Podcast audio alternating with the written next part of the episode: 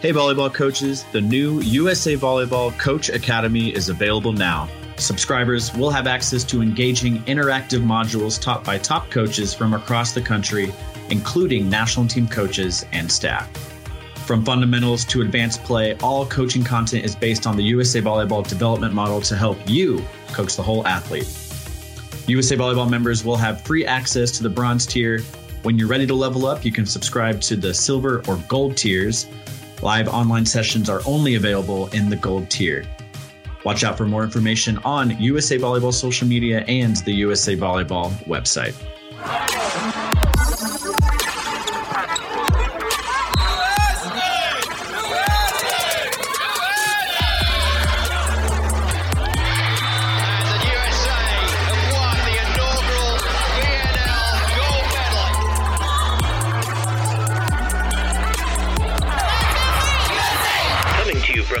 City, Colorado Springs, Colorado, this is the USA Volleyball Show. And here are your hosts, Clarence Hughes and Stephen Munson. And hello, everyone, and welcome. Dang it, Bobby. Welcome, guys, to the USA Volleyball Show. We are the official podcast of USA Volleyball. And excuse my terrible Hank Hill impression. We were just talking about King of the Hill. And uh, yeah, that was terrible. Sorry, Stephen. All 10 seasons on Hulu. All right, be right back. I'm to go uh, binge watch them now. I'm just kidding. All right. well, yeah, Uh, yeah. This is our first episode since our first live interview. I feel like audience. I feel like the audience. podcast have been has been like running like a million miles an hour the last couple. It weeks. has. And, you know, we just got to slow down, take a step back, behind the And- scenes, obviously. Yeah. Mhm. and just, just take a look back. I'm just kidding. No, we don't have to Can do you all that. believe? Can you believe it's the end of October already? I, I feel like October just started. I feel like we were just in like, we were literally just at tattered cover on like the 8th. I Now feel like we the were 24th. just. I feel like we were just in Indianapolis, recording at GJNC. Maybe I was just too stressed out at Indy. I'm like, "Ah, I gotta get over this. But yeah, Indy was a lot of fun too. Just at Yeah. All Star, he all as well. Mhm. Wow, man, crazy. Yeah, it's Time almost the end of the year. flying. It's been a great year for the podcast, though. It's been it a great has. year. It has a year of growth, a year of development, a year of progress. Yeah. I don't know why my face got so serious there. You guys can't see. I'm just like game mate, get game face, game mode on. Yeah, Yeah. no, heck of a year for the podcast. And, and thank you to all the listeners, everyone out there supporting, sharing the podcast, of course, telling people about it really helps. Uh, and we're just excited to keep bringing this to you, having the opportunity to bring this to you. Uh, so thank you. Thank you so much. Absolutely. You know, speaking of the end of October, um, Stephen, you have any Halloween plans? I New place? do. So about to start an annual Halloween. I'm party? not really just the saying- biggest. Halloween fan. Um, I'm not a big. I, I don't. I'm not a big costume person. I don't. I don't dress up. Uh, I don't at least it. in the last couple of years for Halloween. But uh, I, I do not doing believe that. kind of a minimal costume this year with a group of friends for for the party we're going to, and we're dressing up uh, as SpongeBob Oh characters my from God. SpongeBob, All right. and it's it's very minimal though. I'm I'm literally just I'm Sandy Cheeks, so I'm wearing a, I'm wearing a T-shirt with Sandy on it. I'm gonna have like a little flower in my hair, but that's that's about it. you would be Sandy Cheeks. Cheeks. Wow. Cheeks from Texas. Like I gotta look her up myself. that's right. That's That right. hilarious. Yeah. Yeah. So that that's kind of my plan. Uh uh my wife and I we carved pumpkins last weekend. So Wow. so that was fun. Yeah, yeah. Uh we're we're excited to see you know, we're in a new neighborhood now too, so we're excited to see if we'll get any trick or treaters, and we'll have to have some candy out for that. But yeah, Uh-huh. should be should be a lot of fun. That's nice. What about you? Um, no plans as of now. Um, I do have a costume in mind just in case something does Oh, happen. Yeah, Uh, definitely uh, way over minimal, but uh, it's based on a Goofy movie. Do you remember that one? Oh, the extremely goofy movie. Yep. Mhm. Do you happen to know who the singer Powerline is when they, when Yes, they were on yes. stage doing the dance? Uh-huh. Yeah, And when he wore that big yellow um, costume with the glasses. That is a oh, yeah. Curtis writes the Leaning Tower of Cheese. Uh, that's that movie. Like I wanted that spray cheese so bad oh, when I it was a looks kid. so good. it looked so good, and it wasn't that good in real life, but they made it look good. Can we also talk about how good Krabby Patties look? There since you go. SpongeBob. My Yeah. Gosh. Yeah, I think we're gonna get the little, you know, like the little gummy Krabby Patties. We're gonna Ah. have those uh, with us too. But yeah, it's gonna be a lot of fun. You should definitely uh, find some plans and, and do that costume though. Oh yeah. Yeah. Well, enough catching up. Uh, a little bit more extensive than we normally do. Uh, but uh, let's jump right into the episode here. In case you missed it, go check out episode 47, our first ever live audience show. We sit down with Sean Murray, author of If Gold Is Our Destiny, as well as 1984 Olympic gold medalist Chris Marlowe and the head coach of that team, Doug Beal. We talk with them about the book, uh, which details the journey of the U.S. men's program to that historic Olympic gold medal. Chris and Doug share some of their stories firsthand. Uh, it's a really fun conversation, awesome live event, great audience in attendance for that.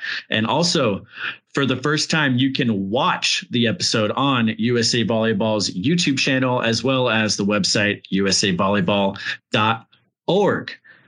Now, let's get to news with Hughes. All right, now with news with news with the Hughes. I'm just kidding. I I like to the do little one of those- delay. I like the little one of those there. broadcaster, those live real, yeah. broadcaster delays. All right. Anyways, on a more serious note. All right, the U.S. men's and women's sitting teams will be competing at the World Para Paravolley Sitting Volleyball World Championship on November 4th through the 10th in Sarajevo. We're hopeful that there will be a way to watch the event, so stay tuned on usavolleyball.org and across USA Volleyball social media platforms. Also, up next, we have the U.S. women's national team finished fourth at the FIVB World Championship after falling to Italy at 3 to 0 in the bronze medal match. Also, a big con- congratulations to Chase Budinger and Troy Field for capturing their second medal on the Beach Pro Tour. If you do not know who Chase Budinger is, just look up the 2012 NBA Slam Dunk Contest. Hint, hint, hint. Uh, the pair won silver uh, after a 21 to 17 and a 21 to 18 loss in the final matches of the Maldives Challenge.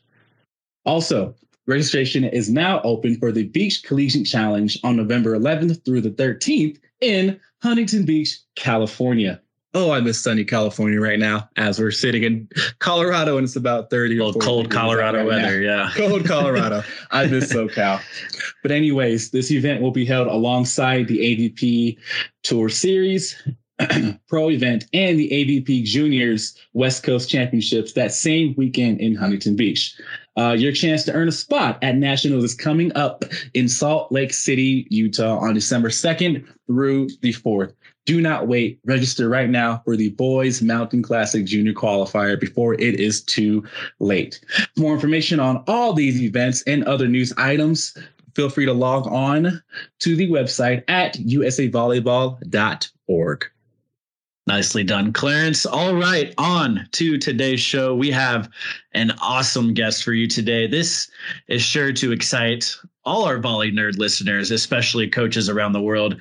We're excited to bring you John Kessel, former USA Volleyball Director of Sport Development. In 1995, he was named Volleyball Magazine's 50 most important people in the sport in the past 100 years. And in 2019, he received USA Volleyball's highest honor, the Frier Award, which recognizes longtime significant contributions to volleyball. He coaches coaches all over the world. Um, that's coaches, coaches. Uh, that's his big thing. He coaches, coaches all over the world. Let's get right to it. Here's John Kessel. This is uh this is cool. Um, for me, obviously, I first came into USA Volleyball under you. Uh, was an assistant in sport development uh, with John Kessel, and uh, I remember you doing a lot of webinars, coaching webinars and stuff. And so I feel like I'm on one of those right now with you, which is pretty cool since we're doing this remotely. Yeah, and and it, and COVID has gone away. I, I'll go get a little bit cooler backdrop, um, just because the the lighting is better up here yeah. for Zoom calls and stuff. So, Let's see this new backdrop. Oh yeah, sweet. and you can see bison. Um, So is this this your land right here? yeah, this is the land, you know, half a million acres of national forest, and then our Wow. little valley in the middle. And we've got, you know, 25 cabins, or not 25 cabins, 25 teepees and safari tents. And we've got, Lordy, uh, a lodge, a 150 person event center, um, three cabins, two bubble tents, two Conestoga wagons, three Buckminster Fuller geodomes, and they all have electricity and heated mattress pads and queen beds that are Tempur-Pedic, and you know it's pretty cool. Awesome. Yeah. For so for our listeners here, uh, they can't see, but the the pictures you have behind you are the pictures of your land up in Bison. But Yeah. uh, for and you just described everything you have on your land and, and how much land you have. But what are you doing there uh, in Bison? Well, we you have to stay in business, especially with COVID. So what we're doing is too many corporate events and wedding events. But Yep. we're doing it to dig out of the hole of COVID. And we've done two veteran first responder retreat trainings this summer. Um, we got a grant to bring in 22 Native American tribes from uh, uh, 20 from the US, two from Canada. They're going to come on property, stay, and I'm going to do a three or uh, four day coaching clinic for them. Um, wow. And they're going to, you know, have time to have breakfast, lunch, and dinner together and swap stories and, you know, because they live in these So silos. cool. You know, they, Yeah. Rebecca Monet, one of my favorite uh, Native American head coaches in the in the U.S. is uh, from the Makah tribe. They live up on the farthest north, farthest um, west you can go in the continental United States. I mean, literally seven-hour drive from Seattle to get there, and she's got a team and she's got a high school and, and they're they're you know they're Makah Nation and I went there 12 years ago, maybe 15 years ago, the first time, and I've gone back about every five years. Now she's going to come share how she started her program with the ideas we gave from USA Volleyball, how she took it to, you know, take their team to state now. They go to state, you know, versus being trounced Yeah. You know, that kind of Incredible. grassroots development. And you know, I've talked to a lot of the commissioners because many commissioners have Native American tribes. The Oneida in Wisconsin, the Seminoles for Steve Bishop in Florida, the Cherokee out of Oklahoma. You know, I mean, Yep. they're all over and they live in these mm-hmm. silos and they don't get a chance to really talk. I mean, maybe they Facebook each other more now than they used to, but there's nothing like sitting together around a campfire doing s'mores and shooting the breeze about what's been a challenge or your roommate. You know, one of the one of the most beautiful things about the Olympic Training Center when you do an event at the OTC or now it's the Olympic and Paralympic Training Center, but it's it's that you get a roommate or two and you literally stay up talking to those guys or gals to three o'clock in the morning because you're all sort of in the same boat and you've all come to Colorado Springs, the headquarters of USA Volleyball and the Olympic and Paralympic Training Center where the museum is and you know all those inspiring things and you're maybe even there to watch the team train and stuff. And I don't remember ever getting to bed before 3 a.m. with my roommates Yep. talking about volleyball, you know. Yeah. So Yeah, that was that was cool. Uh, and it's been a little while be, because of COVID. Um, Right. But yeah, when we had those coaching clinics there at the Olympic and Paralympic Training Center uh, and other events, um, you'd be all of a sudden maybe uh, you were eating and you'd be all of a sudden sitting next to Karch Kiraly or, or John Yeah. Speraw or someone, you know, and just or talk Apolo about Ohno.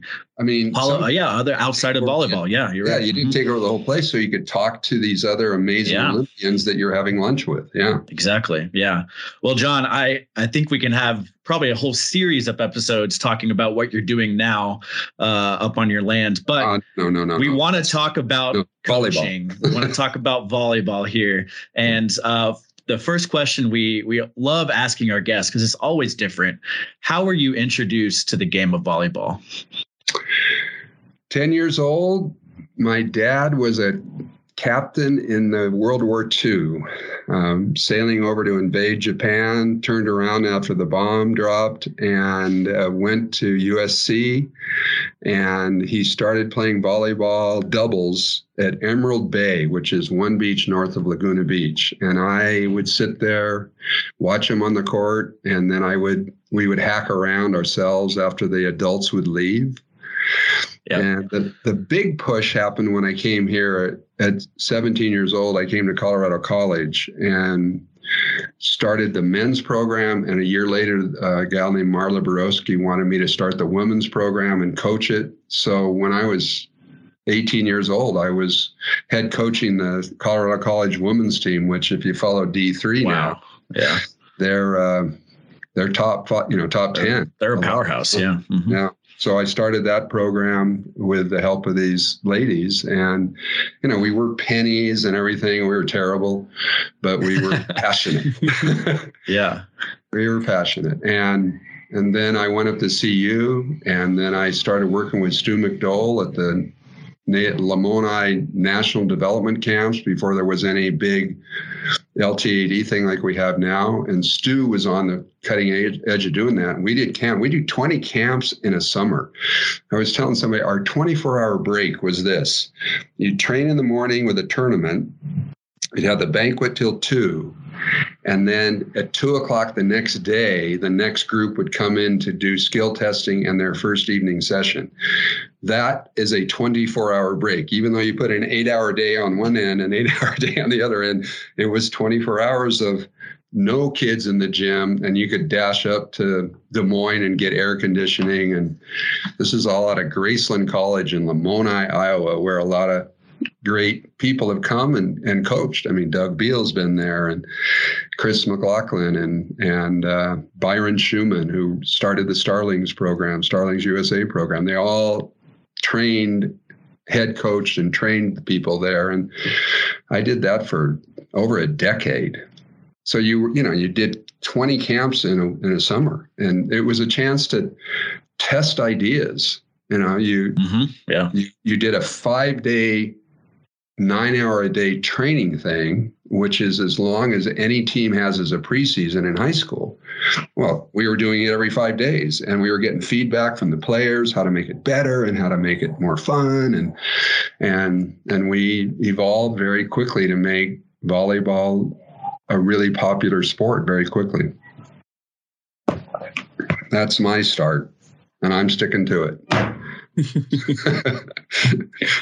So, um, just to kind of piggyback off that, and you know, continue into the conversation about your start, um, what what made you realize? What was that moment you realized you really had a knack for coaching and really had a knack for impacting the game of volleyball? That's a great question, Curtis. I'd say it was because when I made the shift from coaching 12 kids to coaching 30 of his coaches that were there, either the floor coaches or the uh, high school coaches that brought a, a player or team and came for a clinic. And I realized this is 75, 74. I realized that if I coached 25 coaches, each who had 10 to 12 players in their program, I was impacting 250 kids, not impacting 12 kids. And I was spending the same amount of time essentially, you know, if not maybe even less, because I wasn't in the gym for three months. I was really intent on creating change. And the big part that also impacted me was Carl McGown. You know, when you go into the gold room at the USA Volleyball, you look at the Olympic team photos. Carl was part of our 84, our 88, our 2008 gold medal, and his his ripple effect was Marv Dunphy, who, you know, he Mhm. helped in in uh, 1988 win the gold. Well, Marv helped us win the gold in 2021 in Tokyo. I mean, the, that group of people I got to be involved with in the 70s. Carl was the professor of motor learning science at BYU. How do you learn faster is really what it's about. And how do you not do things the way I used to? How do I break the habit of teaching the way I was taught and teach more effectively and more efficient. Now, if Carl were alive, he'd be more black and white. He'd say, that way sucks and this way is the only way. And I'm more of a gray person that, you know, you know, yeah, you can still do that, I guess, but do you see how this is more effective than this?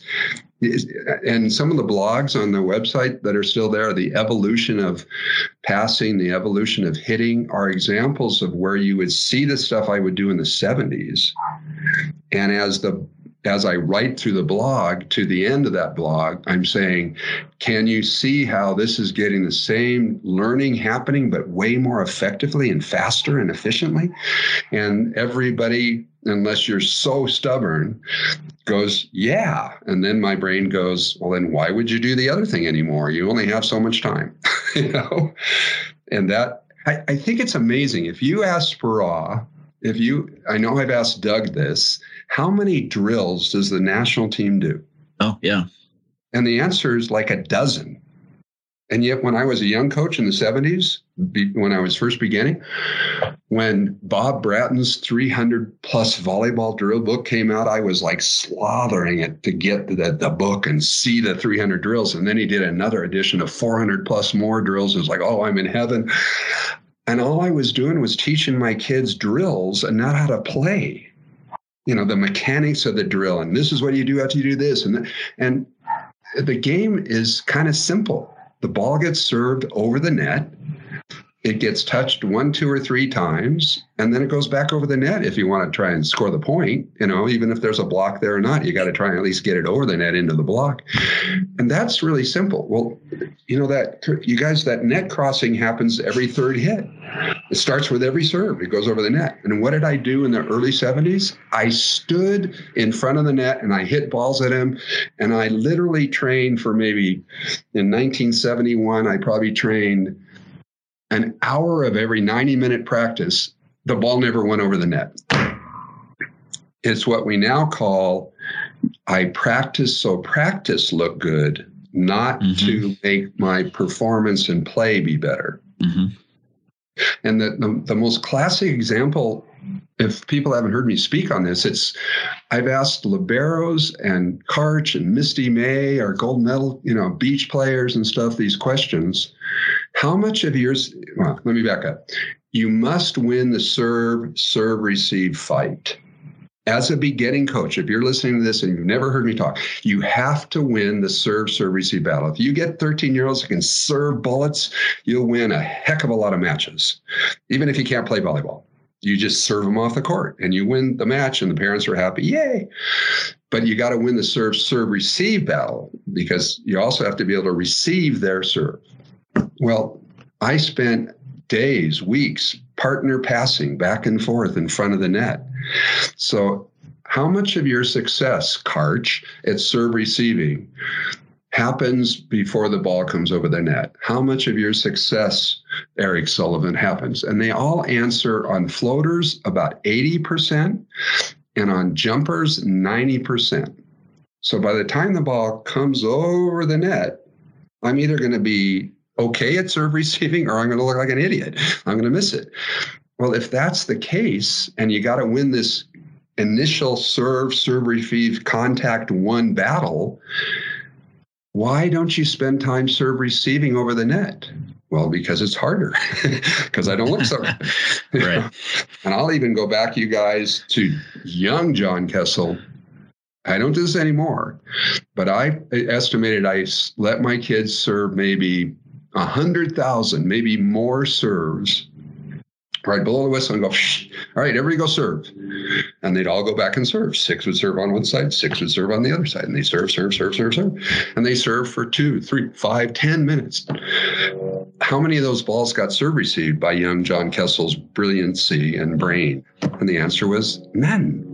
Not one ball got read. Not one ball got seen and then passed to us the magical setter spot. They all just got served. And I went, missed reps. Oh, yeah. God, I wish I had those kids back. Yeah. because I wasn't as effective. That's all. Mm-hmm. Is it wrong to do serving? No. It's just not as effective if you don't have somebody attempting to receive it. you know, you're more effective. Right. So that's what I that's stuff I learned the hard way. That's for sure. Yeah, I'm glad I I'm glad uh, when I started at USA Volleyball, I worked under you because I got to kind of pick your brain a little bit and hear about you talk about just that game like play play Hey. practice game like. Mark Uh, train yeah. in reality. Yeah. Train in reality. because I would have been I would have done the same thing. I you or I, if you remember right, uh, you uh, volunteered me to coach a a. a 18s team in Colorado Springs uh, Yes, when I first started. Yeah, yeah. And uh, I would have done the same thing. I would have been in a drills book looking at 300 plus drills trying to figure out how to coach this team, but really just play the game. And it's gotten worse because of the internet. And I say that because the last time I typed volleyball drill into Google, Yeah. I got 30 million choices. I think, you know, Yeah. 30 million drills. Uh, yeah. I'm not only in heaven, you know, I'm going to die and go to heaven now. But that's old John. And new John obviously is going, hey, that's not effective and as efficient. Your kids do all these drills and then they go on the court and do something unlike any drill you did when they play. Well, that Mhm. ain't very effective. you know, they're only learning when they play in front of their parents, and then the, and then the kids, the kids. This is the one of the habits, Steve. You we probably talked about it. I'd love to get rid of this air, shank, Mm. mistake. Yeah. Look. Yeah. Yeah. Yeah, the turn of the kid's head to the coach for the answers. That means that there's not as effective coaching going on as I make an error and then I know what I have to do to fix it myself. I don't need to look at the coach for the answer because I'm I know how to coach myself. That's a big deal.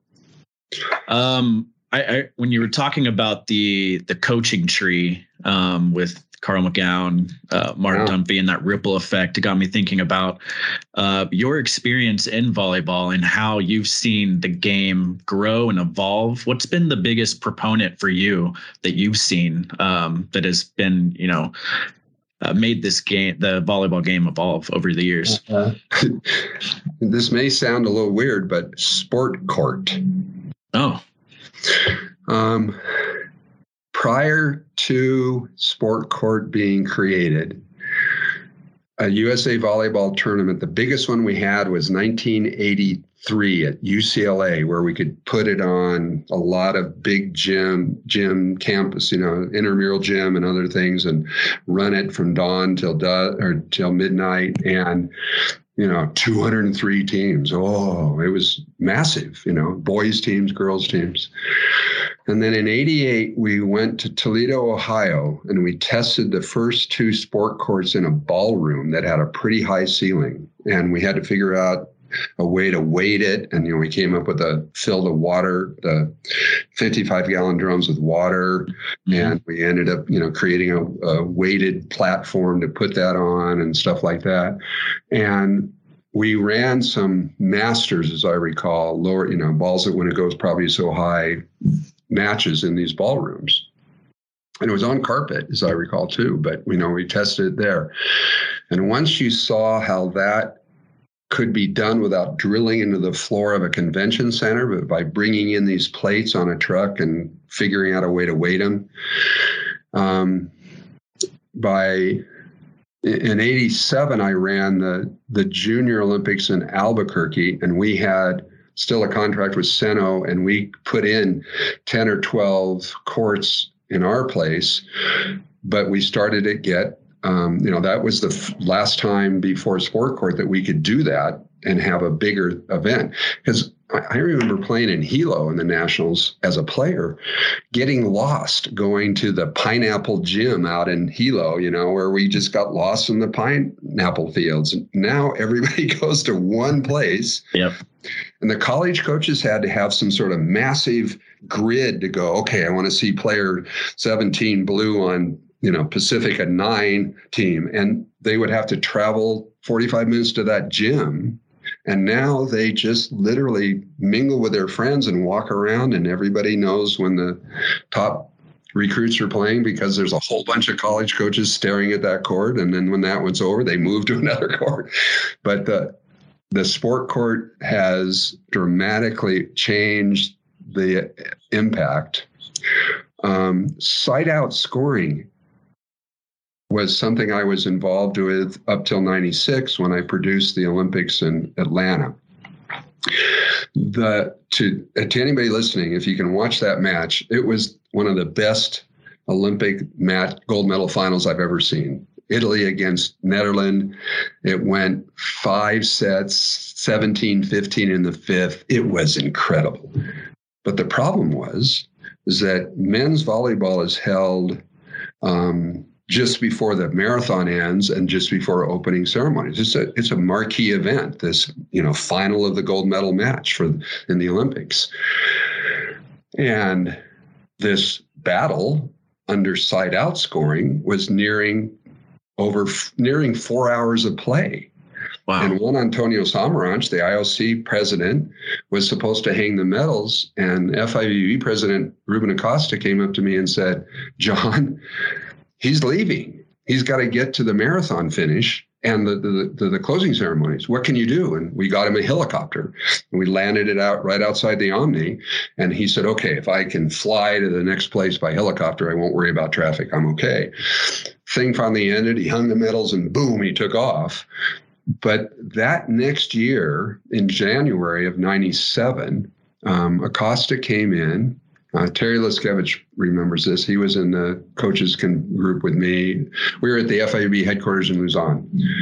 And he came in and he put his arm around um, this gentleman from Nippon Television, Japanese TV, and he said, We have just signed the contract for the 98 um, World Championships. The game will be two 45 minute halves with a 10 minute tiebreaker final match if needed. Hmm. Please, coaches, because we're the coaches commission, technical and coaches, please make the rule changes. Thank you very much. And he walked out. He literally wow. Wow. changed the game to for you know basketball, you know, yeah, or whatever, you know, and well, in the coaches commission happened to be the gold medal coach, Joop Alberda, and Velasco, the silver medal coach. The two guys that had battled to the finals were there, and they went, "Oh my God, this is not what we need to be doing right now." But we understand that what happened in the Omni, we had 12,000 screaming fans, Vice President Gore, and all these other, and it went from huge to maybe 60% full because everybody had to leave and get to um, get to the ceremony, the closing ceremonies, or to the you know to the uh, marathon finish. And Dr. Costa was rightfully kind of embarrassed. So we stayed up all night. We, Joop, Liskevich, uh, Velasco. I worked with some friends that could do computer modeling. Uh, Rob was one of them out of St. Louis. And we've determined that scoring the way the game was timed back then without challenges and, you know, all these other things that were happening now, um, that it, a game to 25 would end in 94% of the time in under two hours. Mm-hmm by computer modeling of it's eight points, eight seconds between serve and this, and all the things that we knew was happening in the Olympic Games at the time. And so we set it to 25, best three out of five. See, part of the problem with our sport that still isn't resolved, that doesn't happen so much in juniors, part of our problem is you play three out of five. So right. that could be an hour, that can be an hour and a half, and that can be two hours. Juniors play best two out of three that always falls in an hour. So you mm-hmm. can run your schedule of your tournament 8, 9, 10, 11 and not be too far off and not be running too late. So it was great for juniors, but the international event, 61% of the matches end in three. Well, at one end, that's good. If you had to watch two 45 minute halves of the United States playing, I don't know, Bonaire, where I'm going to go work next month for the FIVB, you know, country of 23,000 people.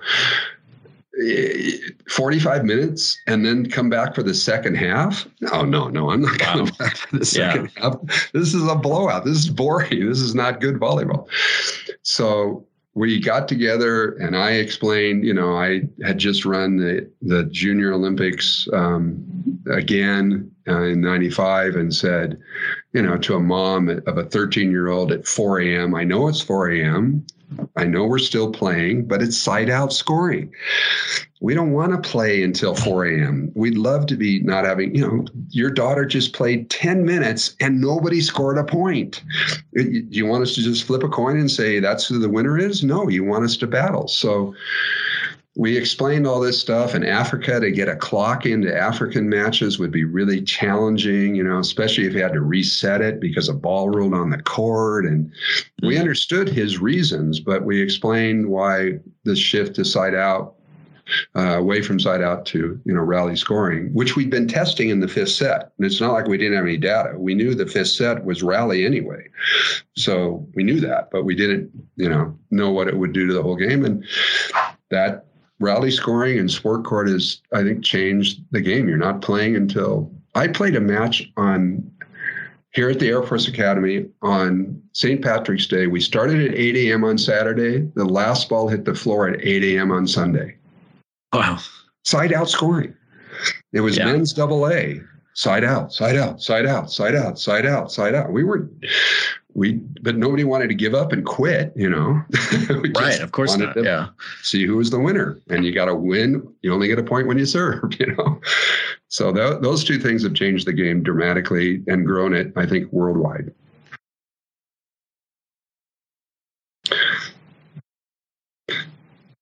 That was cool to hear you talk about. Uh, I don't. I don't think I was expecting that uh, sport court and rally scoring, uh, moving away from side out. I don't think I was expecting that as your answer. Uh, I think we've asked this a couple times uh, with other guests, and they they might talk about um, collegiate volleyball getting on TV or or more, you know, Olympic games getting Mhm. getting airtime on prime time with you know NBC or stuff, but Sure. Uh, makes sense. It makes a lot of sense to, to when when going with sport court you know, and and having those courts all in one place. Yeah. It, it's it's interesting to me how we have the USA centric view of volleyball, and that's American in anything, probably. You know, hmm um, when the rule change happened to rally scoring in '98, every other high school, every other junior high, every other pro team in the world changed to rally scoring. Who didn't? USA college and high school. It took, I think, until 2000 before the NC2A flipped over from side out to to uh, rally scoring, and about the same time, the high school came along. But you know, we are a a huge sport in the world. We're one of the top three sports in the world. And you could say top two if you want to say soccer is a religion and just get it out of there. So soccer's a religion. We got two other great sports, basketball and volleyball. Those are the huge sports around the world. And when changes happen like this, you see the impact around the world immediately was, you know, shortening up tournaments and, you know, uh, I remember Joop and uh, Velasco saying to Dr. Acosta, look, we don't want to play for four hours. We want to play intense for two and know it's going to probably be just two and know that every point is going to be a thing that matters and and not play for four hours because our level of play, we're not jumping as high, we're tired, we're getting injured. We don't want to yeah. play long side out rallies.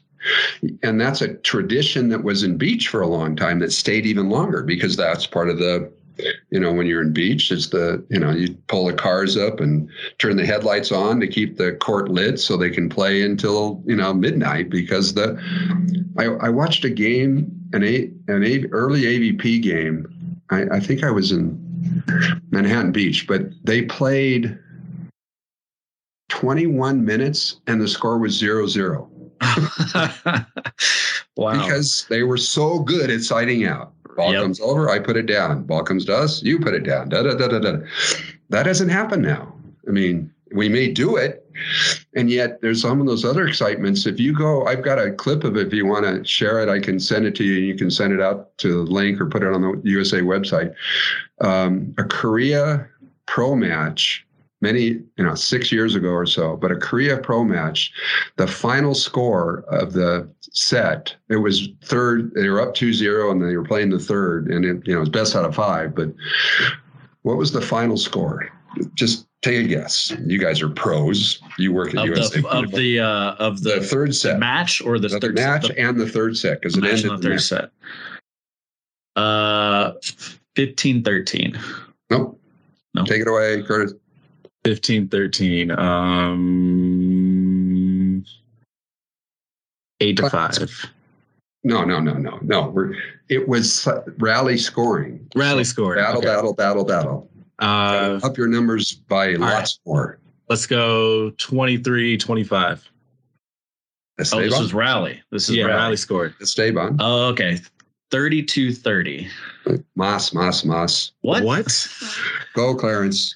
Clarence, Uh, take it away. Next All one. right. Uh, I'm going 42 40. Uh, Stephen, your Yep, turn. Yep. Oh Uh, my goodness. we're going we're going 58 56. Yeah, you're pretty close. I think it was 57 55, but it might have been. Oh kidding my me. gosh. Wow. Can you imagine what it was like to be a fan there for that? Oh, match? watch It that. be Oh my gosh. intense, you know, Wow. so you know that's that that's the comebacks are less the bad matches still get done quickly and the crowd gets to say thankfully it's over you know? They don't have to stay and watch another hour of this stuff. And the good matches still are good. And you know i mean i was watching cody and the, you know he was on the national my son's on the national team these days which is a big deal for him. And the comeback they had against I can't remember now, but they, they had a comeback where they were down 24 21 and they won 26 24. I mean, those are incredibly exciting points. Every Mhm. single point matters. Yeah. And, and that wouldn't be the case in, in the old scoring. So, Right. yeah, pretty, pretty fun stuff, I got to say. Um, so yeah, those are my two thoughts for sure. I mean, anybody that's listening, I mean, remember saying, I also said this to Dr. Acosta in this decision making moment in January of 97. He said, I run all these junior things for USA Volleyball. Here's what parents do now when they go to rally scoring because we were doing side out. Oh, thank God I can I can finally keep score because when it was rallies when it was side out scoring, you never knew you could in great rallies you go, oh, who served that ball? Yeah. Yeah. you couldn't remember. You just knew that the rally was awesome. That's And true. I also- never thought about that. Yeah. yeah, you had to put a rubber band on your hand as a referee to keep track of who the server was. And if you go look, look at the old stuff, you see him changing the rubber band so that they knew who was the serving. team. Wow. Yeah. But um, the rally one that the other one with parents was the parents under the old rules would say, "Well, I'm I'm going to go watch my daughter's match uh, to the babysitter. I may be back in 45 minutes, uh, but I could be back in about two or three hours." you know, Yep. that doesn't happen anymore. It just doesn't happen. So let's kind of switch gears and talk about, you know, coaching philosophy in general and, you know, how we attack that, how we approach that.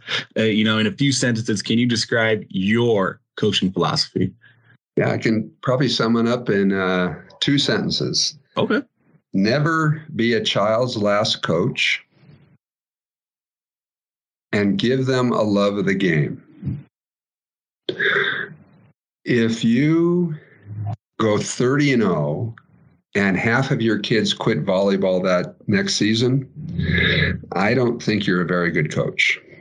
If you go 0 and 30 and every kid wants to play volleyball the next year, I think you're a hell of a good coach. Giving them this love of the game allows them to work through less skilled coaches because they're still passionate about the game, even though the coach may be a problem. And you might want to share in this link the report that came out from U.S. Soccer um, yesterday about the systemic abuse of athletes in the soccer program from pro all the way down to youth soccer. It's a powerful report by the U.S. Soccer Federation on themselves, essentially showing how kids quit sport because of the coach's abuses. And Safe Sport's been around for years. When we started Impact, I wrote the first 25 editions of Impact. And some new coaches may not know what that is, but we sat with Bill Neville and we want, we were doing zero training of coaches to be better. We were just letting them teach the way they're taught or read a book. And we put together this manual increased mastery and professional application of coaching theory, and that made the word impact, to make impact on a brand new coach, to give them gifts of not making the mistakes I made as a young coach. And, you know, one of those is and was um, the beginnings of safe sport to be to make your program safe uh, a safe place for the athletes and a lot of coaches even to this day, as you see in the soccer report, teach the old punishment way, verbally abusive, physical punishment for reasons that makes no sense other than make me feel more powerful as the coach. You know, when you start to physically punish, you've stopped coaching in my book. You fail to coach. You just want to, yeah, go do push-ups, you know. And I still see it in USA volleyball tournaments. Coaches making their kids do sprints during timeouts, having lost the first set, you know, in between set one and set two, they're making them do sprints and push ups and crazy stuff that is not coaching. I know why they do it. That's a totally different topic we could talk about some other time. It's in the, uh, it's called regression of the mean. And coaches get fooled by regression of the mean and think that I'm really I, you know, if well, let's let's it'll only take a couple minutes. This is important. Oh, this go ahead. Yeah, absolutely. Okay. So regression in the mean came out of an article that I learned from Scientific uh, Amer- no Discover magazine. They were doing an article on Dr. Daniel Kahneman, who, if you go look at him in on Google, you'll find that he's a Nobel Prize winner now. But this is before he won the Nobel Prize.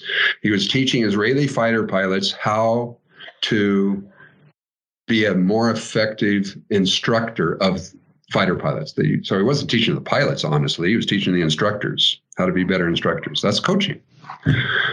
And he told them about the power of praise and the way punishment is pretty ineffective. And he raised his hand. and One pilot raised his hand and said, With all due respect, I think what you're saying is for the birds. I praise my pilots after a good landing and they do worse. I've chewed them out and the traditionalist military flying these million dollar aircraft. Invariably, they do better. Don't tell me punishment doesn't work. My experience totally contradicts you. And Kahneman stood back and said it was the most exciting moment of my life to realize these gifted teachers were being fooled by regression to the mean. And in a volleyball example, Clarence, you passed 50% perfect. The other five, 10, you know, five out of 10, you pass perfectly. You go on a streak and you 10 perfectly. Should I praise you now, punish you, or ignore you as a coach? I would probably praise. I would too. Absolutely. Praise is incredible. Your attention is an your attention and feedback is the number one thing you have as a coach. So I catch you doing it right, as the title of one book even says, catch them being good. And you say, thanks, coach, or whatever. What mathematically, what scientifically, what probably is going to happen in the next 10 to you? And the answer is five out of 10 because that's what your average is. And that's what you do most of the time. You just did 10 in a row. I praise you. And the next 10, what happens? You do five out of 10. I think I jinx you.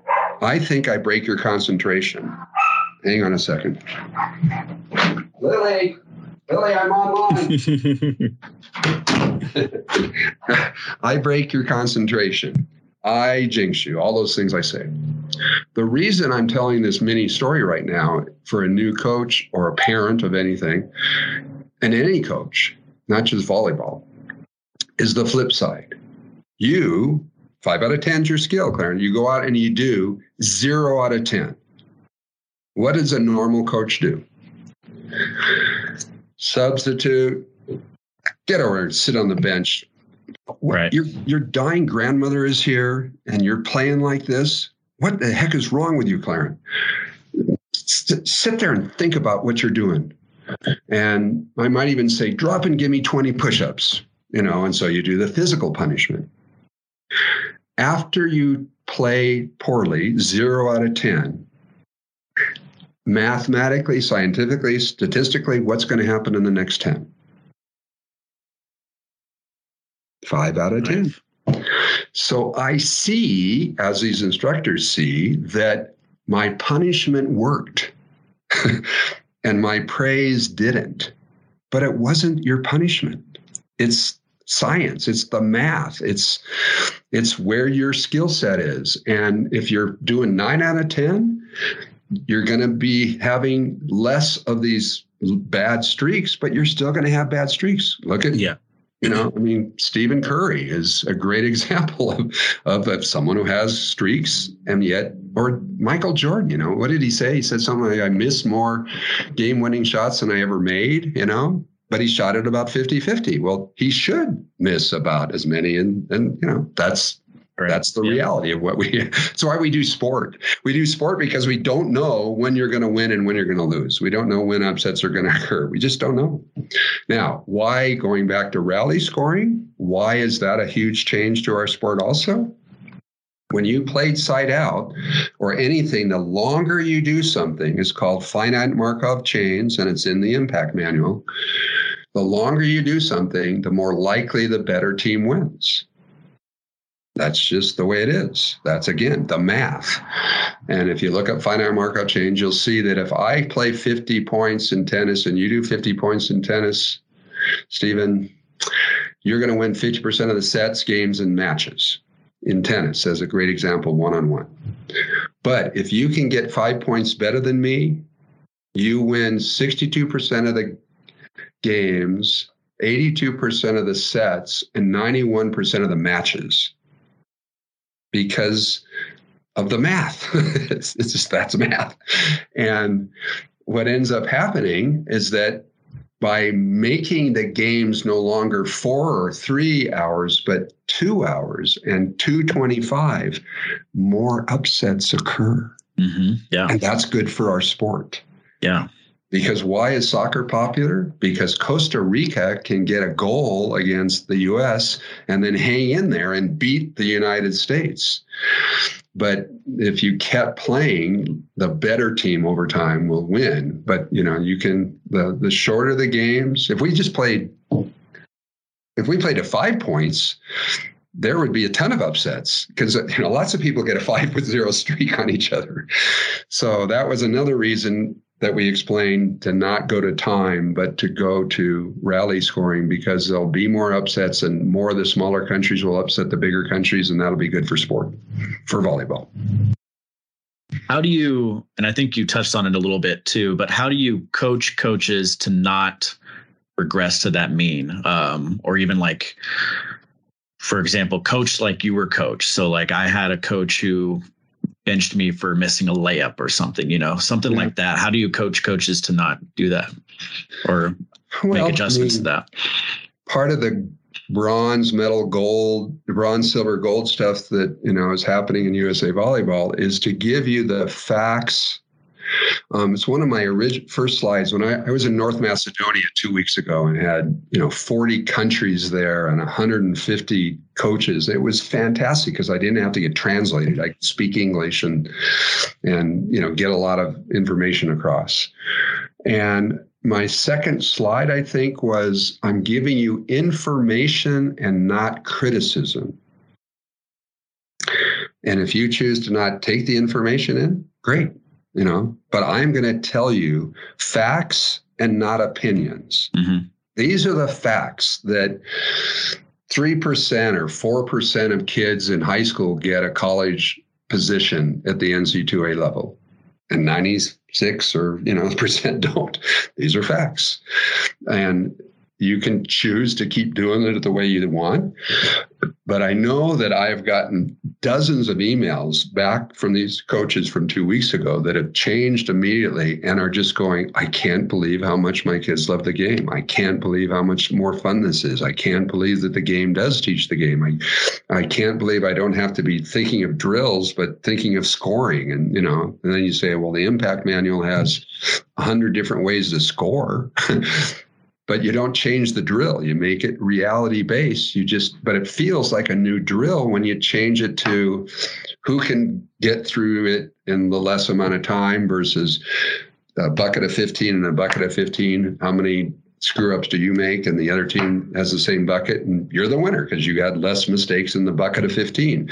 It's still the game, but it's scoring. And one of my favorites is it's a battle. It's it's in the manuals called Steal the Coconuts. I came up with it when we were doing it in Vanuatu, and they love coconuts because they you know drink them in the coconut milk Right, and it's yeah. cold and it's hot. And so I put six coconuts on one side of the court and six on the other, and I said, okay, every time you score a point.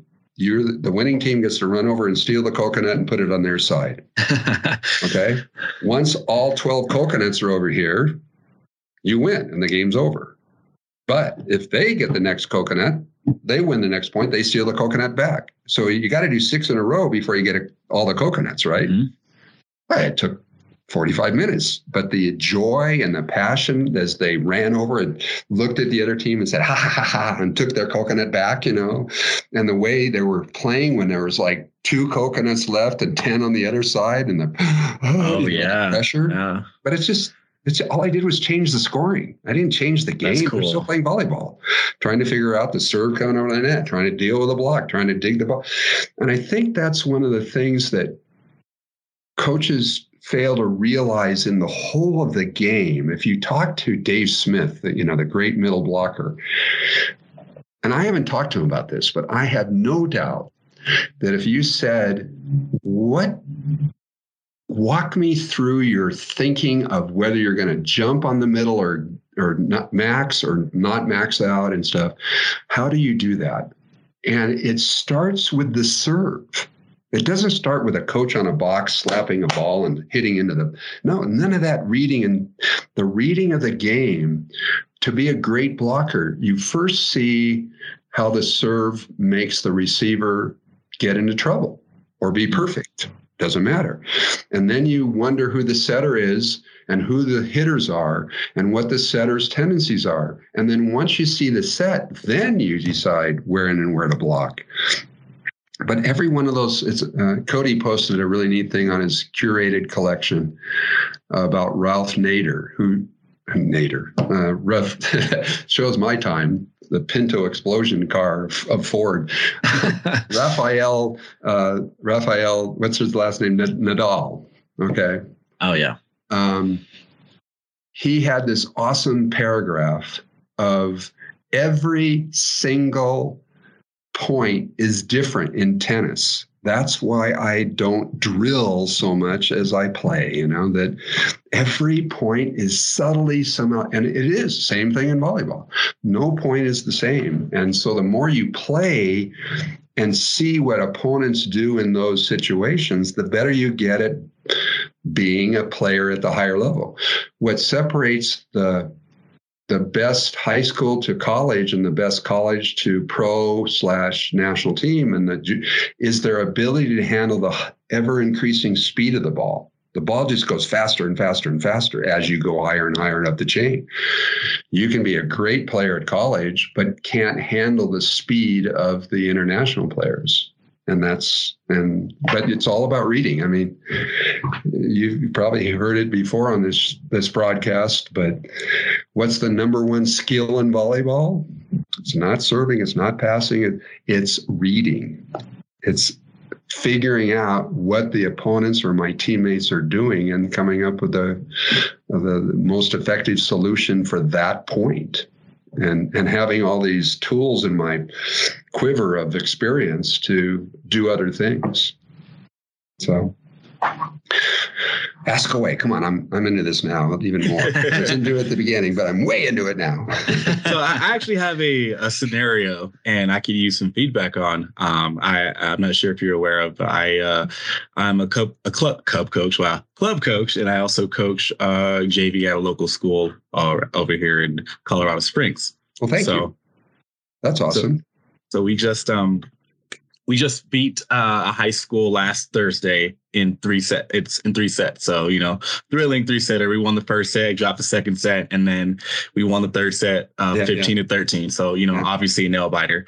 Um, had a we had a quick little interaction with one of our outside hitters who she wasn't having a bad game, but she wasn't getting set a lot. So one, you know, that obviously kind of puts her mental state of mind into play because she only plays front row. We have somebody else play DS for her in the back row. Yeah, yeah. So uh, we were going through, I think, rotation, and the, the team was catching up, and I think they got it within like one point. Then I had to make the sub to put the DS front row.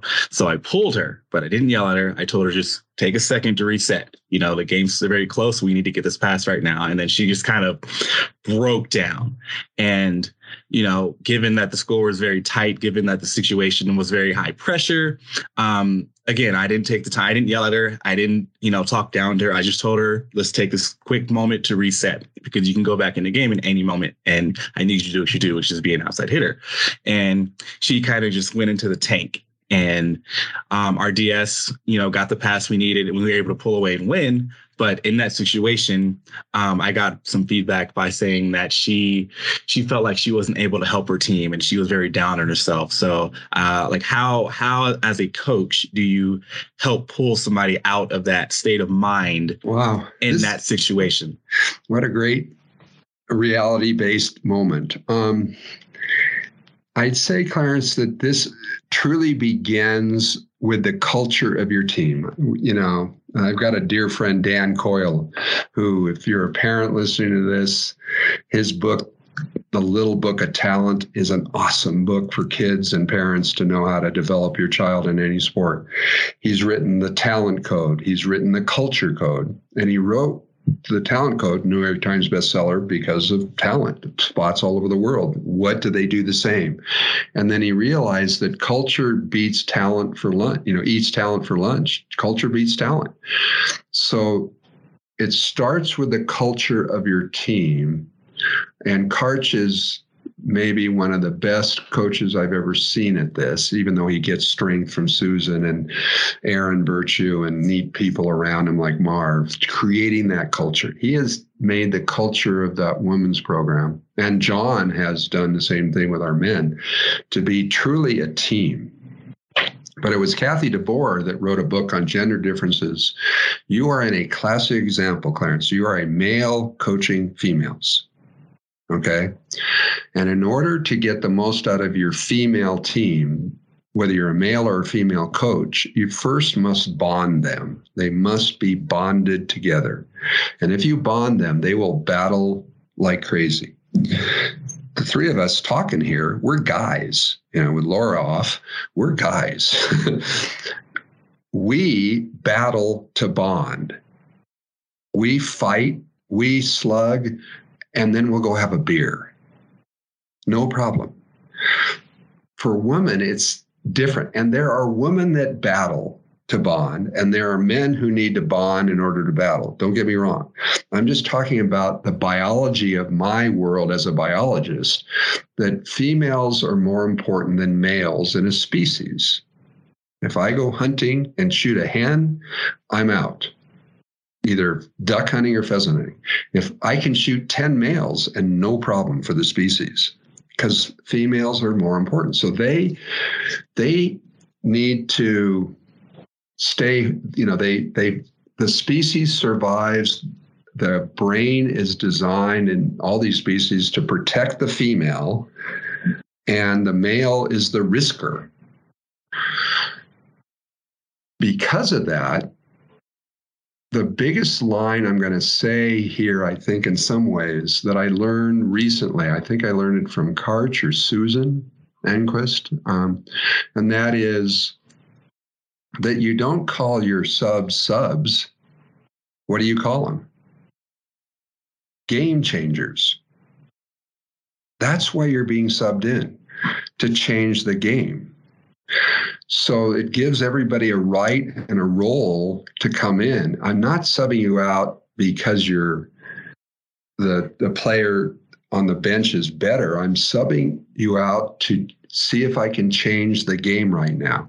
You said she felt pretty bad, which she obviously did. I think I would have in my world I there's there's almost two philosophies. If you co- this is a pretty important statement, I think. If you coach the player, the skill will develop. If you coach the skill, the player may not develop.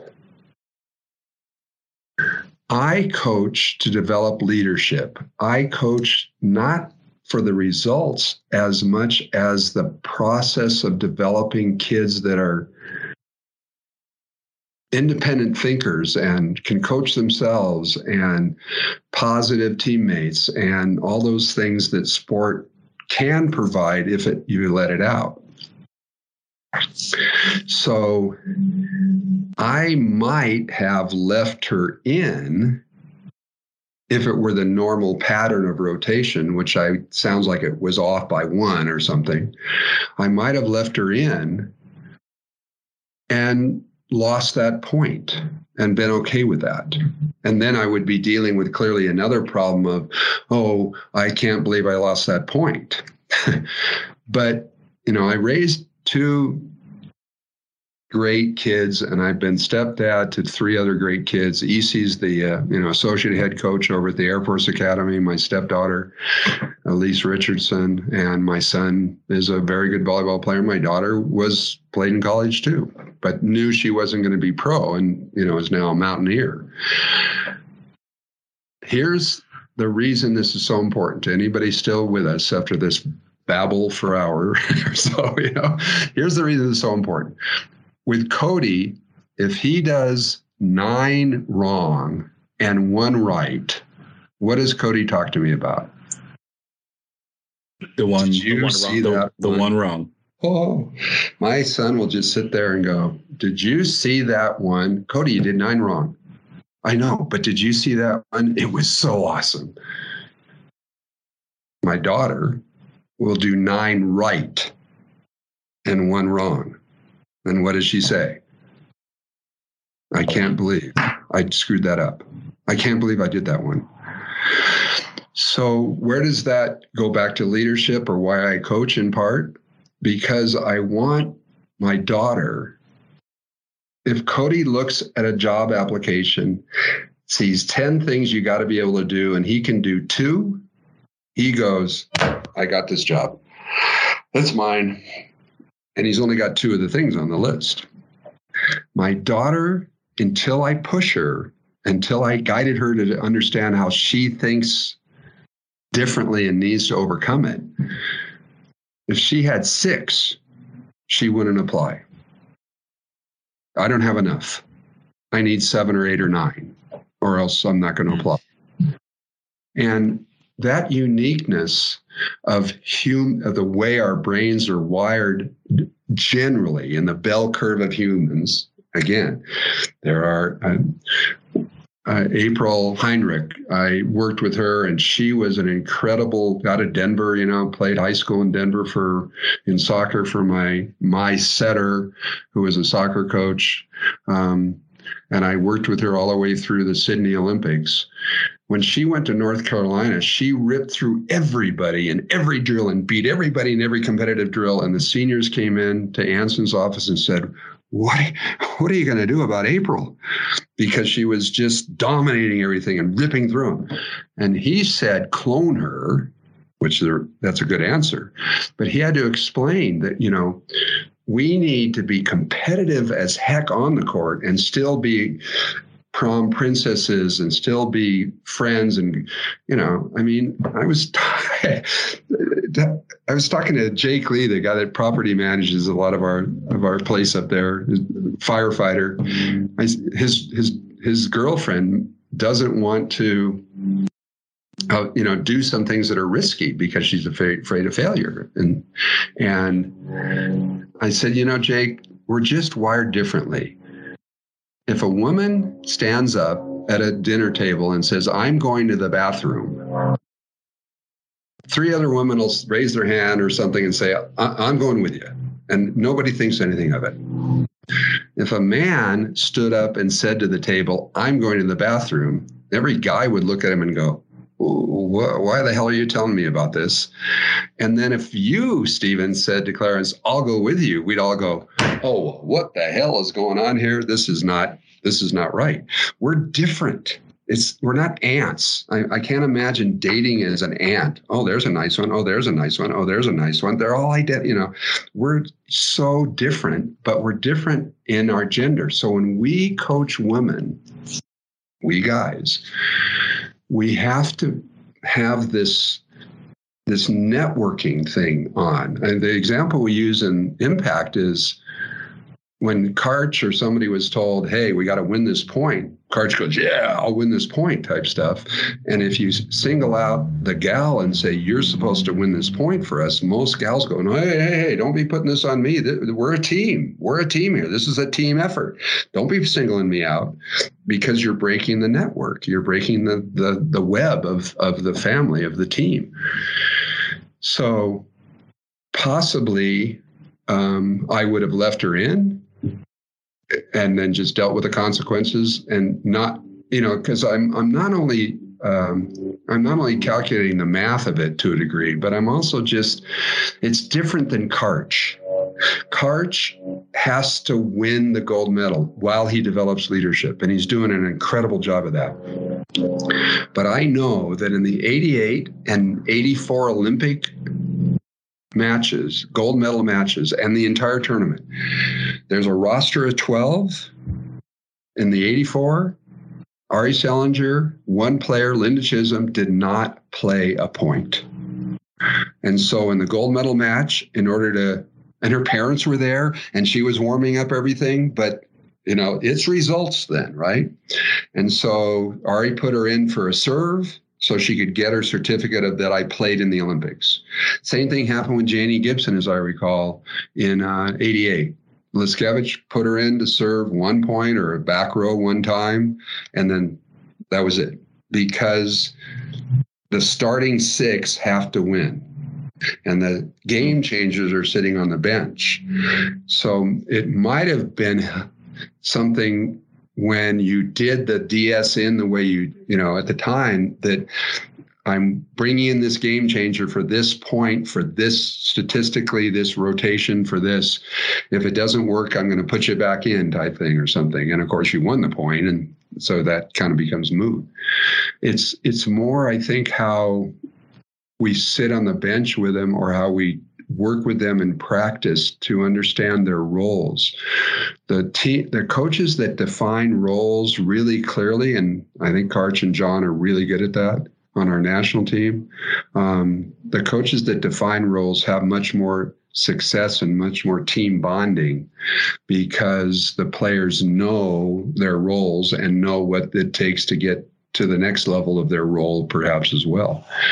And it, it, it's a big deal for the, the an athlete to be subbed out at any time.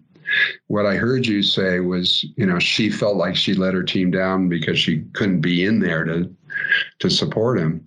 And I think if the culture of your team has open communication and stuff, uh, the players probably would be the best ones to say to her, No, this was a coaching change for all of us. And you were just uh, an important part of it because you're you're a starter because you're one of our outside hitters. You're really important to us. Look at these stats. You had seven kills. I was making a tactical change at that rotation that I thought would win the game faster than if we kept it the way it is.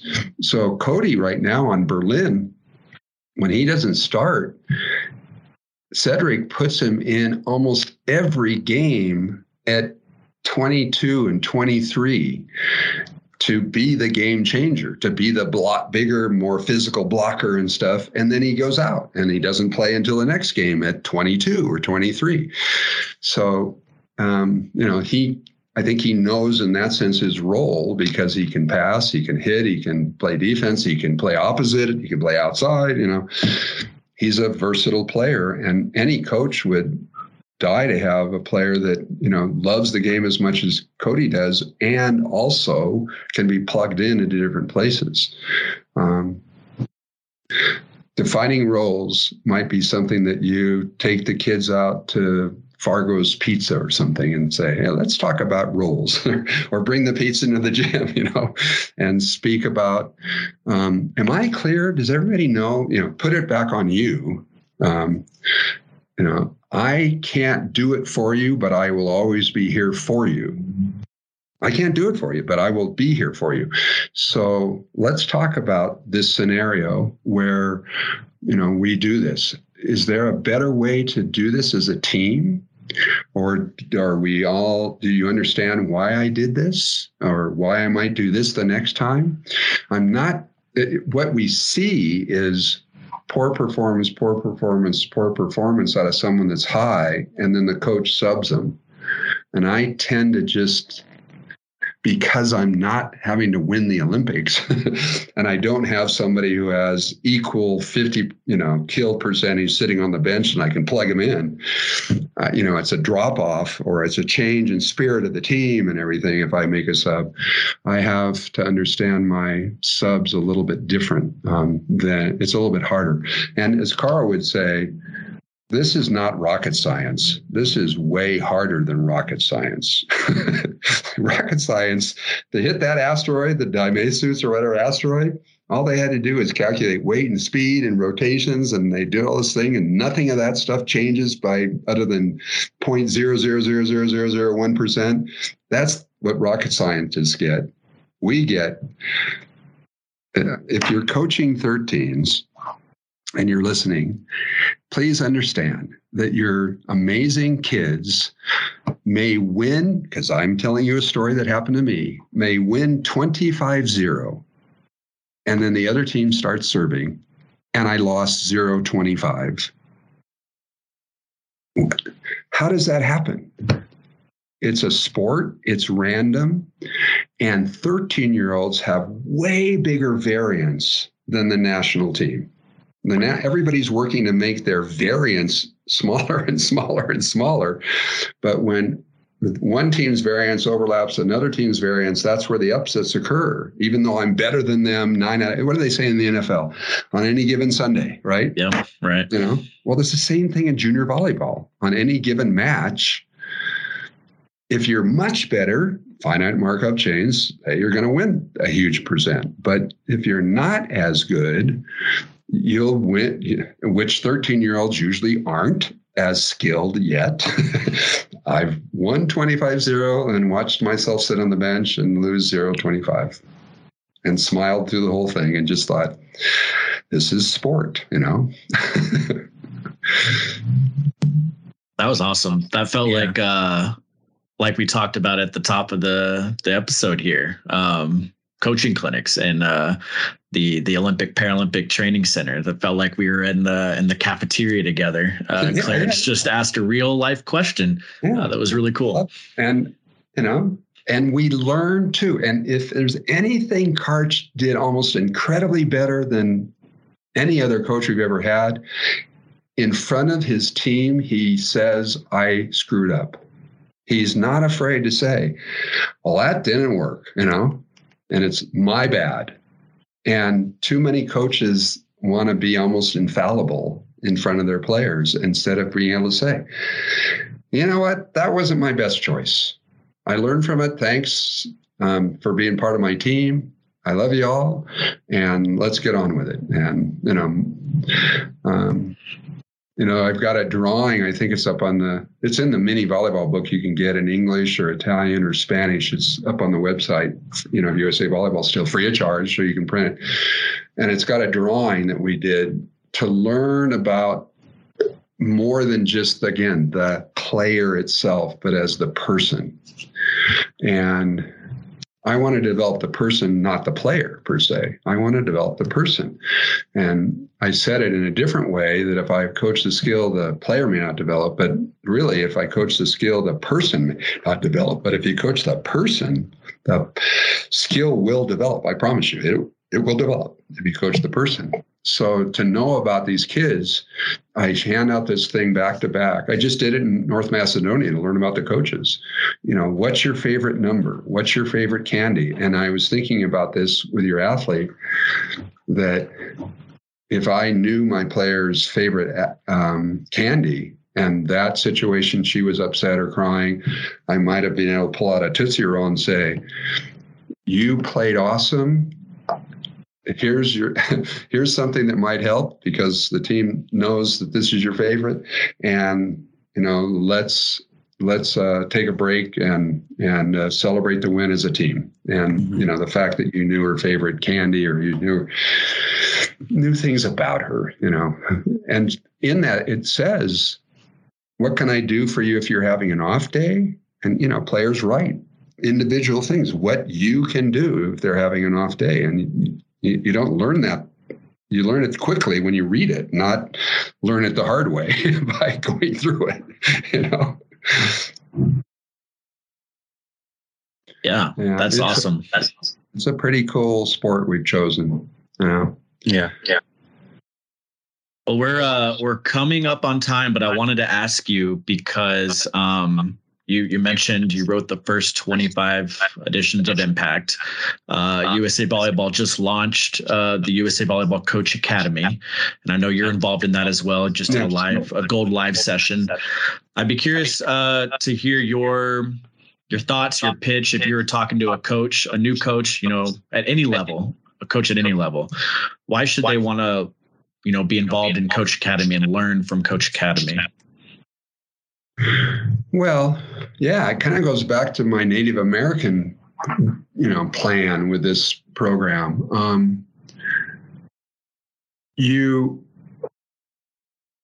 I have a group of friends that I communicate with a lot about coaching, and the group name is called Ancora Imparo, which means still learning in Italian. And I learned it that Michelangelo was saying it when he was sitting there up on the uh, Sistine Chapel painting away and said, I'm still learning. And here he is, the greatest painter in the world, is still learning. So, hmm. just lost uh, lost John. All right, you're back. I have no idea what just happened. the joys of technology, as we talked about earlier. Yep. Am I on video wise too? Yep. Yes, you are. We're on and we are recording, so we can pick up back where, where we left off. I'll splice that back together. So, yep. so I was talking about Michelangelo that he's still learning. I think the sign of all great coaches, and I include, you know, many of our junior and national team and, and coaches within the uh, pipeline, is that they're constantly working on learning. And the Coach Academy is this chance to learn without having to necessarily go to a clinic or travel all that way and listen. And if you pick up just one or two things from the, the each session, that's in my book, that's worth it. I mean, I you know, it's incredibly valuable to get those tips that'll help you for the rest of your career be a be a little bit better. Um, you know, we've we've got this thing called long-term athletic development in around the world. Um, the U.S. calls it the American Development Model. Um, what I I've learned, and Peter Vint is, you know, a fantastic leader of the as chief of sport for a lot of this coaching education, and Dave McCann and Jordan and everybody that are doing these things with you know, I'm on the Beach Nation staff, and we got Todd Rogers and some great collegiate coaches on the beach side. What we share is information so that you stand on our shoulders so that you don't have to make the same mistakes we made you know and that's incredibly valuable and you know because you're still going to make mistakes that's not uh, to not think that you're going to not make mistakes is crazy. It, it's just part of everything in doing we're learning. So I think the academy is doing a good job of capturing that, especially the stuff that is more science based and more reality based and not just a hodgepodge of drills, but drills that matter, drills that you know you can do in just a short time. You know you have me write blogs every now and then even though i'm you know retired and i've got one that i'm working on called what if i only have one hour? And what if you only have an hour a week? How do you teach volleyball?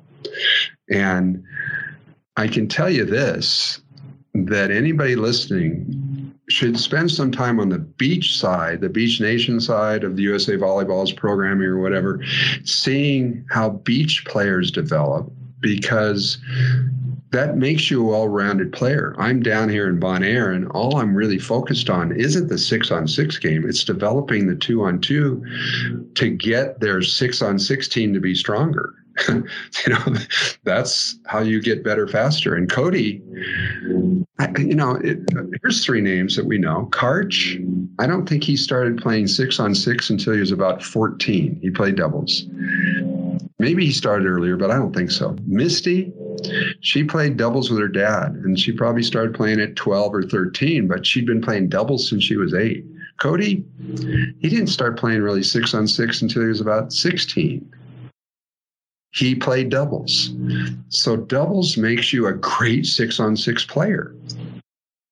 You have to you, you got to develop all your skills. You can't hide and you can't get subbed out like you were talking before. A lot of reading, you know? like you mentioned. And yeah. you got to learn. You got all these constant reading, and yep.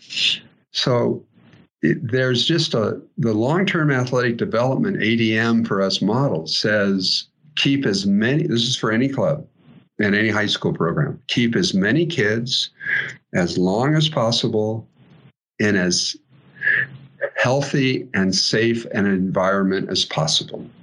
That's what you got to do to cre- create a pipeline of the future because you don't know when they're young who's going to be great. And to cut kids at 13 or 14 is a tragedy that we need to address and keep coming up with other ways so that they don't get cut.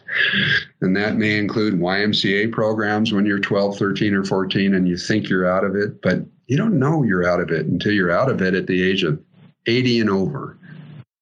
Remember, they're playing national championships for the 79 and over. No, that's right. Volleyball. You have time to Clarence is running that tournament. yes, I am. you have time to get better. Yeah. That was awesome. John, thank you so much for this has been incredible. Dropped a lot of knowledge on us uh, in this uh, I don't it's been a little over an hour I think. I think we could spend a lot more time and, and really dive into some cool stuff, but absolutely. We'll have to have you back on uh, in a future episode for sure. Yeah, I'm out of the if country. You're up for it. November. If we haven't scared you away so far. no, no, no. I'm out of the country in November, and otherwise I'm pretty much around. And uh, we have three Starlink, Elon Musk Starlink systems up at the lodge. So awesome. I, yep. I have plenty of service. bandwidth. Yeah, and, yeah. You know, plenty of speed, and can can chat when I'm up there, or or we can set up a volleyball court and play some doubles up there too. So That would you guys have to come up and visit. It's 60 mile drive from this from the uh, USA Volleyball office is all it is, and you get there in less than an hour and 15 minutes, and you know hike around and do 3D archery with us, and do fly So fishing cool. in our pond, and and uh, you know play aspen p- pine cone putt putt golf on our golf course, and Yeah. Cody's got that Jimmy built where he's got the all this wood and elk antler stuff that he was lifting and doing and training when he had COVID and was Oh out gosh, of Germany and cool. he couldn't keep training. And so there's a lot to do up there in addition to seeing some pretty beautiful country with nobody else around you. So come on up. Just tell tell me when. Margie comes up about once every two or three months. Margie Mara, come Yep. on up here, catch a ride. You know? We'll do a little carpool. That that'd be awesome. Yeah. Thank you, John. All right. where can so uh where can lunch. people really quick where can people communicate with you reach out to you if they have any questions uh, about coaching or, any, or anything else Yeah, my email is pretty simple john underscore kessel at msn.com. Um, and obviously the website has some of these blogs that we've Yep. restored and keep regenerating and stuff because they're pretty timeless for the most part. I, the game doesn't change that much. Um, and you know get you to think i mean I, I was just flashing on the stuff i did in north macedonia about free ball training and i thought if they'd read the blog about stop teaching free balls they would be winning more matches but i brought it to life in front of all these coaches i'm just thinking they could have read the blog or seen a little bronze clip on why we don't do free balls the way we used to you know so yeah and then i'm on twitter too but i you know mostly sharing most of my ideas through usa volleyball still and Awesome. beach nation as well That's great. All right. Thank you so much, John. And um, I'm sure we'll have you on a future episode as well. Uh, we'll have to get up to to Bison. thanks for the chance to stream of consciousness think about my last 50 years in volleyball or 50, Yeah. 50 plus years in volleyball and for the chance to uh, you know see you guys especially thank you for coaching the kids clarence that you just did you know they uh, they don't care how much you know about volleyball you guys they care they they care about much you care about them that we also know so keep up the good work Thank. Thanks, Awesome. John. Thank you, John. au revoir right. hasta Bye. la vista Thanks, John. bye guys Bye.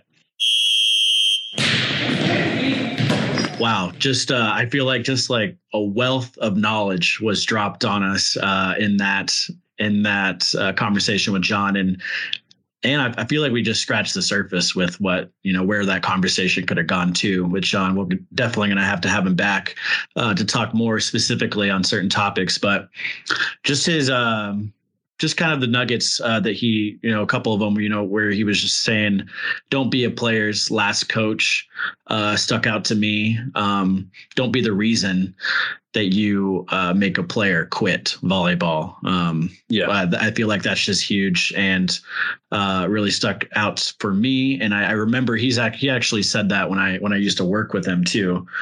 Um, I remember him saying that a few times at coaching clinics. Um, it's just just so cool and and something I I never even thought about was the uh, when we asked him, you know, what were the in his opinion, what were the biggest, what's the biggest proponent for the growth of volleyball uh, in the U.S. And he said sport court. Uh, I just I never thought about that, but it makes so much sense. Uh, the ability to have courts transported easily, you know, with just those little tiles that we have at our own events too with sport court, um, and you can probably speak to that too, uh, witnessing a lot of those setups. Uh, but Oh, just yeah. to have all those courts in one place, uh, so you're not going to different facilities, uh, traveling to different facilities to for each game. It's really That cool. hundred percent true. And uh, you you go based on court size. You can easily have just your standard court and a super jumbo court for a national championship. You can get creative with the colors, the patterns, everything, and you know, just remember somebody's always laying the court down, and got to definitely appreciate and love the equipment, staff, and crew um, that are you know just scheduled at each event who take the time to do all that stuff. It is a lot easier, but it is still not easy. You know, you got 165 courts at an event like Sunshine and 16 at an event like um, All Star Championship this past year uh, in Tulsa. So Wow. there's a lot happening. But Yeah. yeah, that was a really good comparison. And just to kind of go off of that, I mean, his direct feedback that he gave me in my situation that you know I was in this past year coaching and. You know, I'm still closing out my high, my first high school year of uh, you know varsity and junior varsity volleyball. It's been it's been a learning journey as well, and you know just feedback from speed of the game to how to coach, how to um, approach coach coaching. Excuse me there, and Mhm. Yeah. you know, dir- direct quote. And now I'll kind of cut it there because, again, like you said, the interview does speak for itself. But, you know, they don't care about how much you lo- know about volleyball. They care about how much you care about them. And that's something Wow. that really has to tie into your coaching philosophy, no matter what level of volleyball you're coaching. That's so cool. That's awesome. Yeah, mic drop right Mic there. drop. Yeah. That's why at the at the start of this I I uh said that uh hopefully all the volleyball nerds out there, volley nerds out there, are just Mhm. excited for this episode because he really digs into some great stuff, and uh, especially coaches around the world. Uh, certainly excited for this conversation, but just wanted to. Uh, I guess before we get to the wrap up here, a little reminder: if you're looking for more from John Kessel, uh, the USA Volleyball Coach Academy uh, has several sessions uh, featuring John uh, available right now in all tiers, uh, and he's working on more to come. Certainly, and he actually just had a gold live session for all gold tier subscribers. Uh, so definitely check out the USA Volleyball Coach Academy if you're looking for more from John and other coaches uh, from around the world. Um, some great stuff right there, uh, and Mhm. three tiers available. And USAV members uh, get discounts on all the tiers, and the bronze tier is actually free for all Mhm. USAV members. So check that out for sure. Absolutely. Uh, yeah, just a big thank you to John for spending the time, his time to talk with us. Uh, we hope you all enjoyed listening to our conversation. You can find more of John's knowledge, uh, advice, thoughts on a wide range of topics in his blogs on usavolleyball.org. He is active on Twitter at John Kessel USAV, and of course, he left his email for us uh, at the end of our conversation. So feel free to flood his inbox with questions. Uh, he will certainly answer your emails. I can I can attest to that. now, on to upcoming events. The Beach Pro Tour Dubai Challenge 2, October 27th through the 30th. The Beach Pro Tour Elite 16 Cape Town, November 2nd through the 6th. NORCECA Beach Tour Hato Mayor, November 3rd through the 7th. World Paravolley Sitting Volleyball World Championships, November 4th through the 10th, where, again, like Clarence said at the top, we're hopeful uh, that there will be a way to watch uh, those matches. So stay tuned to USA Volleyball social media and the website usavolleyball.org for updates. The Beach Pro Tour Elite 16 Uberlandia, November 9th through the 13th. NORCECA Beach Tour Cayman Islands, November 10th through the 13th. Uh, the USA Volleyball Men's and Women's Beach Collegiate Challenge in Huntington Beach, California, November 11th through the 13th. A few beach tour uh, junior events coming up uh, for us. The SSOVA October Halloween BRQ St. Pete Beach, Florida, October 29th through the 30th. Mad Sand Juniors BRQ in Plano, Texas, November 5th. The SSOVA November BRQ Sand Key Park, Clearwater, Florida, November 12th through the 13th. Good luck to everyone. More details on all those events and all other upcoming events can be found at usavolleyball.org. well said, Stephen. Thank you. Take a sip of water. I'm going to take a sip of water right now. take a sip of water, take the rest of the day off. That was that was great. uh, before we wrap up, just want to get into a few more indoor club event reminders on the registration side of things. Uh, as of today, registration is now open for all of our national qualifiers that we host on USA Volleyball side of things, starting with the 2022 Boys Mountain Classic qualifier in Salt Lake City, Utah. Up next, we also have registration open for the 2023 Salt Lake City Girls 18s qualifier. Yes, it is also in Salt Lake City, Utah. uh, weekend one and weekend two of the Sunshine Classic qualifier in Orlando, Florida. We also have week one and weekend two of the ASICS Show Me qualifier in Kansas City, Missouri. And last but not least, we have weekend one and weekend two of the bigger 11s through 17s Salt Lake City qualifier event in Salt Lake City, Utah.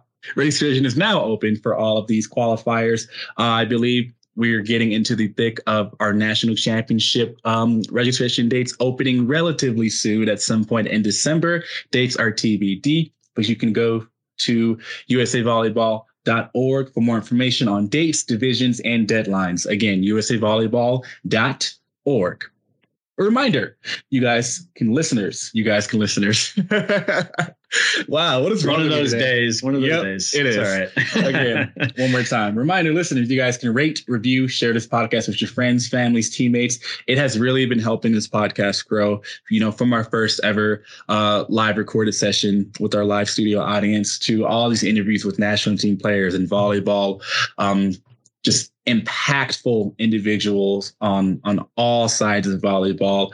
Um, we thank you all for your support there. Remember, you guys can also chat with us if you know a club you want to be featured. If you have a topic you want to specific to, to specifically talk about, um, email us at the USAV show at USAV or you can leave us feedback let us know how you're doing. You know if there are having topics you don't want to hear about let us know like hey you know that was a great attempt and we don't want to hear about that again. You know you're not going to hurt our feelings here.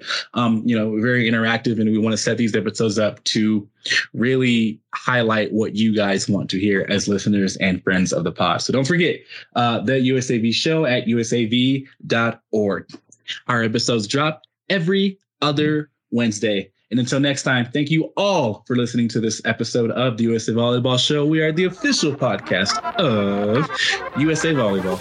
This has been the USA Volleyball Show with Clarence Hughes and Stephen Munson. Produced by Curtis Ward. Our content producer is Laura Fawcett. Our marketing lead is Bree J. Cox. If you enjoyed this podcast, be sure to rate and review. And if you haven't already, please subscribe to the USA Volleyball Show on Apple Podcasts, Spotify, or wherever you listen to your podcasts.